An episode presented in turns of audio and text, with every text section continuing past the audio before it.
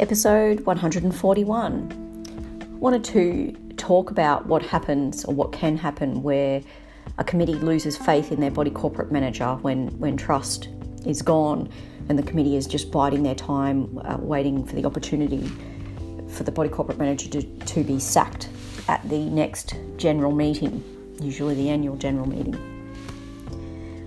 following that um, breakdown of trust. So I've recently taken over a scheme and as I usually do in the process of going through checking where all of the basic compliance is at, I've come across correspondence where it seems as though the body corporate manager was looking for instructions to do various things and the committee didn't respond or gave one word answers that didn't really provide full instructions for the body corporate manager to do what they needed to do.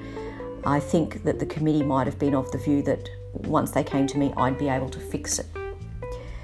Sometimes there are things that can't be fixed because they're timely. So, what I want to say to you is if you are in, in the stages, I guess you'd call it the death roll of a contract with your body corporate manager, you're looking forward to the AGM coming up so that you can uh, lobby owners to vote no and not to renew with that with that party.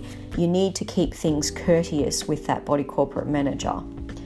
Uh, keep a good working, regardless of how you feel personally, keep a good working relationship, keep the lines of communication open.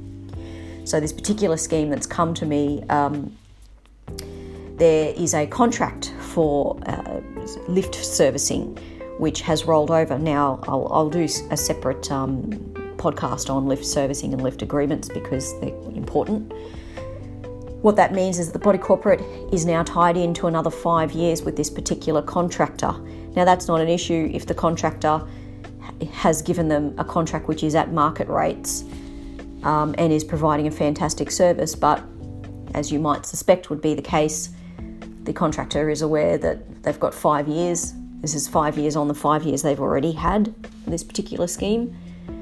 How motivated are they to provide a market value or, or provide a contract that meets market value. Not necessarily. So, because that took place and the body corporate committee didn't provide instructions on a timely basis to the body corporate manager, that's just rolled automatically.